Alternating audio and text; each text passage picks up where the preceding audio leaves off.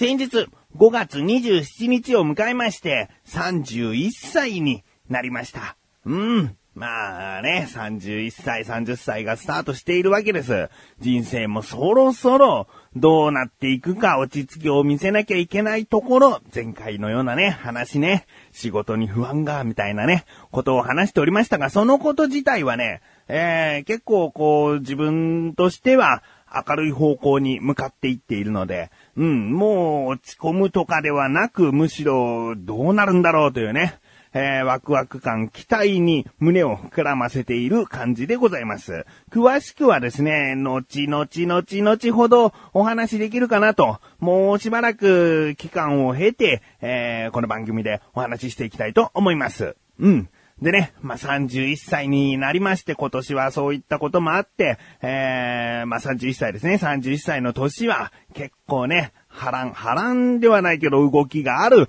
年になりそうです。うん。でね、31歳ってなると、その、31ってありますでしょ？あの、アイスクリーム屋さん31。31の噂で、まあ、都市伝説なんていう言い方もするのかなその31歳の誕生日になったその日に31に行って、免許証やら保険証やらで、本当に今日が誕生日なんですよという証明をしたら、えー年間フリーパスみたいな、あ一生フリーパスかななんかでもね、噂では、もうただでアイスが食える券をですね、えーもらえるという噂があったんですね。お、これは31歳の誕生日に行って、で、もうずっと31ただで食べれるのかなとね、ちょっと思ったんですけども、よくよく調べると、それは出任せで、お店によって、その31歳の誕生日で何か特別なことをしている場所もあると。いうことだったんですね。うん。だからまあ自分の近所の31に行ったら必ず何かあるかと言ったらそうではなくて、うん。でも最低限ですね、誕生日割引みたいのがあるので、まあ少なくとも31歳とか関係なく誕生日に買いに行けば割引にはなるらしいですね。えー、まあそれぐらいだったらまあ行かなくてもいいかなと思ってね、行かなかったんですけども、うん、まあ、とにかく31歳はですね、そんなこと言いつつも、食べ過ぎず、健康にも気をつけていきたいなと思っております。ということで、口レスアラジオという番組で、徐々に徐々にダイエットに励んでいる自分がお送りします。菊師匠のなだらか向上心。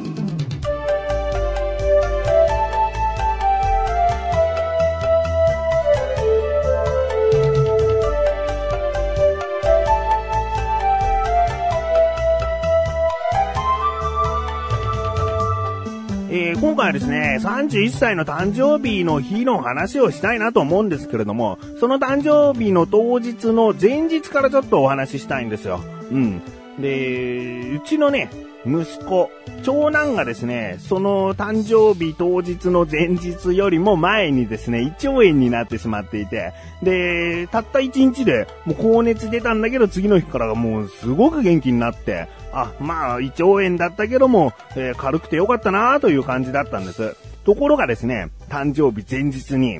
次男が、どうやら胃腸炎が移ってしまったんですね。えーもう、自分はその日夜収録を友人としていたんですけども、うんその収録が終わって、で、パソコンでちょっと作業をし終わった後、夜中の3時ぐらいでしたかね。もう寝ようかなと思ったら、パタパタパタとね、神さんが来て、で、次男の名前は、この番組ではフーって言ってるんですけれども、フーが吐いたっつって、バタバタってくるからなんかすごいことかなと思ったんだけど、まあ、ね、ゲーしちゃったと。うん。で、ゲーしてなぜ自分に助けを求めるかというとね、えーそのゲー、ゲー、ゲーしたものっていうのは、ほっといて乾燥すると空気中を待って感染しちゃうんですね、またね。だからなるべく吐いたものっていうのは、すぐに洗濯機に入れて、えーまあ、除菌して洗濯しないと、また長男とか、まあ、もしくは自分とかにもですね、移ってしまう可能性があるので、とにかく洗濯をしたいから、とりあえず自分に助けを求めて自分が風のね、えー面倒を見ると。うん。で、ギャンギャンギャンギャン泣いてるけども、うんまあ、胃腸炎なのかないきなり吐いちゃったなみたいな、うんことでね、ちょっとそわそわしていたんですけれども、一旦落ち着いて、で、そんなに、もうずっと泣いてるわけでもなく、しばらくしたら遊び出そうとするから、いやいや、もうまた寝て、つって、で、ねんねんをさせるんですけども、30分も経たないぐらいにまた神さんがバタバタバタっと来て、また吐いたっつって、で、また、こう、大丈夫大丈夫つってやってたんですけどね、なんか3回ぐらい吐いたんで、もうこれはちょっと電話をしようと。うん。で、救急車ではないですよ。えー、なんかね、子供が、えー、夜中とか、そういう病院とかやってない時間帯に何か起こった時に電話してもいいというコールセンターみたいな場所があるので、そこに電話をしたらですね、え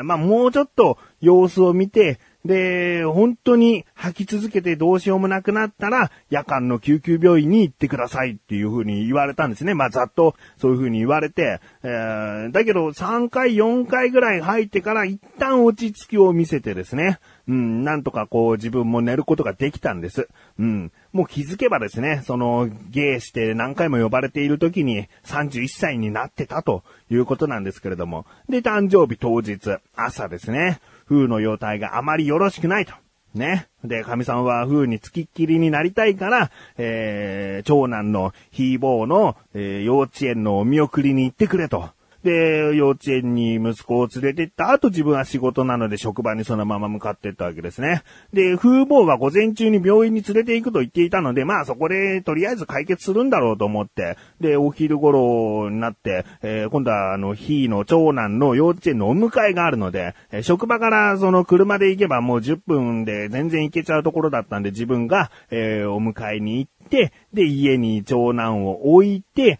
で、また職場に戻ったんですね。うん。ほんでしばらく仕事をしていたら夕方4時ぐらいにですね、神さんからこう、電話が来て、ちょっともうやばいと。一回午前中病院に行ってきて、で、とりあえず座薬だなんだと、こう、薬を使って、とりあえず様子を見ましょうということになったんだけど、あまりにもまだ吐き続けるから、もう急いで病院に連れて行きたいと。まあ、病院に連れて行きたいのであれば、そういう緊急事態であれば自分も仕事をしているんですけども、じゃあしょうがないっつって車を出してですね、で、いつも行っている病院に行ったんです。うん。で、ね、自分はもうそのまま帰ればいいのかって言ったら、車をね、置いていかなければいけないので、えー、なので、とりあえず病院に残ってですね、ー、風の診察が終わるまで待って、で、神さんと風が戻ってきたらですね、大きい病院の紹介状を渡されたと。うん、どうやらこう、おしっこの検査をしたかったんだけど、おしっこが出ない、さらにこう、脱水症状がすごく現れていると。いうことなんで、大きい病院で、とりあえず、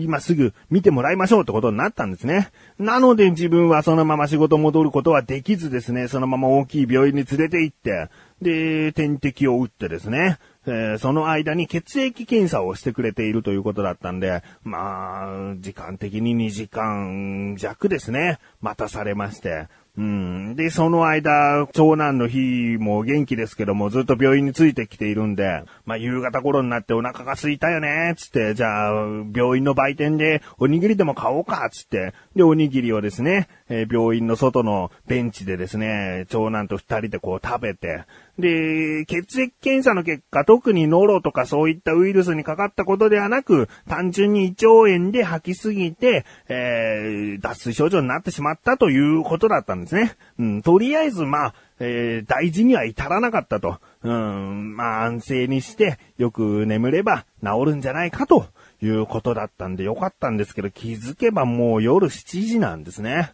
えー、夜7時。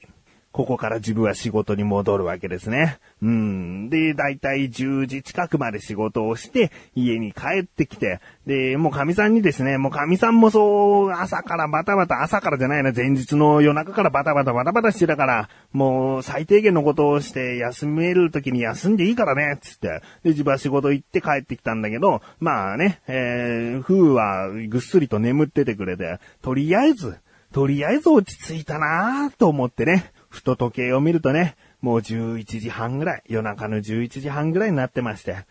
あー、31歳の誕生日を味わっている時間がなかったなという誕生日でしたね。えー、でもまあ、息子がね、とりあえず、大きな病気にならなかったということだけでもよかったかなと、そこから入院ですなんだってなったらね、もっとバタバタしてましたから、あこんな31歳になった日でした。NHB のお送りするキャッホール NG ラジオでオリジナルラジオドラマやリスナー投稿コーナーなど内容盛りだくさん。ホームページのアドレスは http このスラッシュスラッシュ www.geocities.jp スラッシュ NHB ドラマスラッシュ NHB プレゼンツ100本 NHB ラジオで放送中。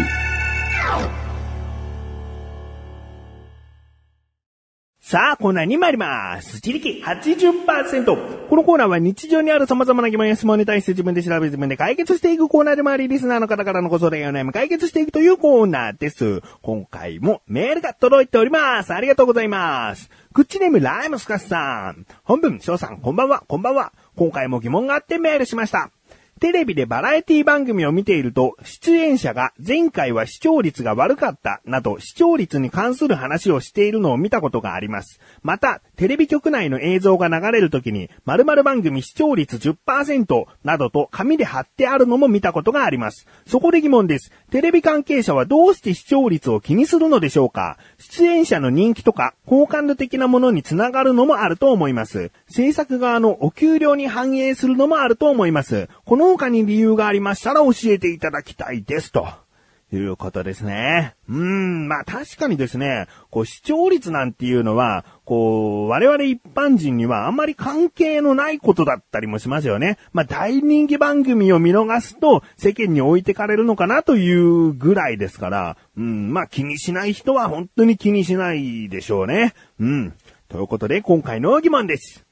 テレビ関係者はどうして視聴率を気にするの？ですね。調べてきました。ここからが答え。まず、ライムスカッシュさんが書いてくださっている出演者の人気、好感度的なものにつながると。うん。これは、そうですね。えー、まあ、出演者自身が視聴率を取れるということは、えー、それだけ需要があるということなので、その出演者のモチベーションが上がると思います。出演者が視聴率悪かったんだよと聞けば、俺は人気がないのか、私は人に注目されていないのかと、そういう風に思ってしまうので、視聴率によって、えー、そういった自分の査定ができるということがあると思いますね。うん。そして制作側のお給料に反映するのもあると思いますと、ライムスカッシュさんが書いてくださっておりますが、まあ、これが一番大きなところじゃないかなと思います。うん。えー、簡単に言うと視聴率というのはですね、えー、テレビ番組の時間をスポンサーが買って、えー、お金がテレビ局に行くわけですね。そのお金というのはもちろんテレビ局員のお給料にもなりますけども、今後新しい番組、面白い番組を作っていくための制作費にもなるわけですから、まあ、つまり視聴率を取っていかないと、今後作っていく番組にも影響が出てしまうということですね。うん。で、テレビ局側からこんな意見とかもあるんですよね。視聴率はもう一般人に公表しなくてもいいんじゃないかと。うん、そういった意見もあるらしいです。その視聴率に左右されて、面白い番組なんだろうなということで、視聴率のいい番組がどんどんどんどんまた視聴率を上げていくというね、そういう風になるので、だから視聴率というのはもう一般人には伏せておけば、本当に好みで番組を選んで見てくれるんじゃないかということもあるらしいですね。うん、なのでまあ、今後どうなっていくか、うん。えー、ライムスカスさん、気になりますかね？どうですかね？えー、メール、ありがとうございます。こういった感じで日常にある様々な疑問や質問の方をお待ちしております。投稿無理なだらか小女子を選択してどしどしとご投稿ください。以上、自力80%でした。